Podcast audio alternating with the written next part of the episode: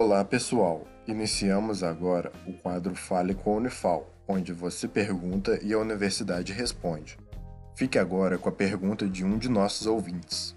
Olá, meu nome é Letícia, sou da Unifal e lerei uma pergunta que chegou às nossas mídias sociais do A Voz da Ciência, que é a seguinte: Faz mal tomar polivitamínicos sem prescrição e orientação médica?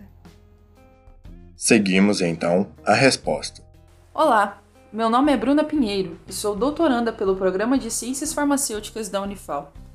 Apesar de parecerem inofensivos nas prateleiras das farmácias ou de produtos naturais, os suplementos vitamínicos podem causar danos ao organismo se forem tomados sem a orientação de um especialista.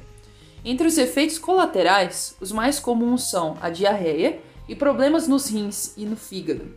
Quem toma suplementos com orientação médica também deve ficar atento já que a hora de tomar a vitamina faz toda a diferença na absorção do nutriente. As vitaminas A, D, E e K, por exemplo, precisam ser ingeridas as, após as refeições, já que a presença do alimento ajuda na absorção do suplemento. Por outro lado, a vitamina C deve ser consumida em jejum, pois acaba sendo diluída pelos alimentos ou líquidos presentes no trato digestivo. Sem dúvida, é sempre melhor comer frutas e verduras do que tomar um, um suplemento, pois a mastigação e a produção de saliva são atos que induzem a liberação de enzimas responsáveis pela absorção dos nutrientes específicos, como ferro e a vitamina B12. Os principais perigos da ingestão de vitamina sem orientação de um profissional são a hipo ou a hipervitaminose, que pode causar uma série de complicações como a intoxicação.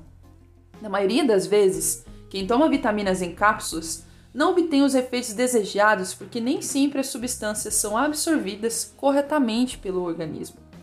No caso dos comprimidos, a absorção depende da atividade digestiva do indivíduo.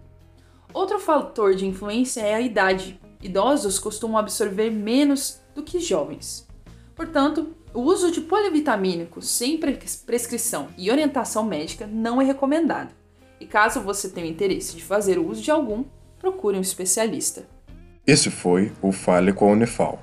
Caso também queira participar, entre em contato com o projeto A Voz da Ciência através das redes sociais, Instagram, Facebook ou YouTube. Sua dúvida é sempre bem-vinda. Esse projeto de extensão tem o um apoio da Rádio Federal de Alfenas FM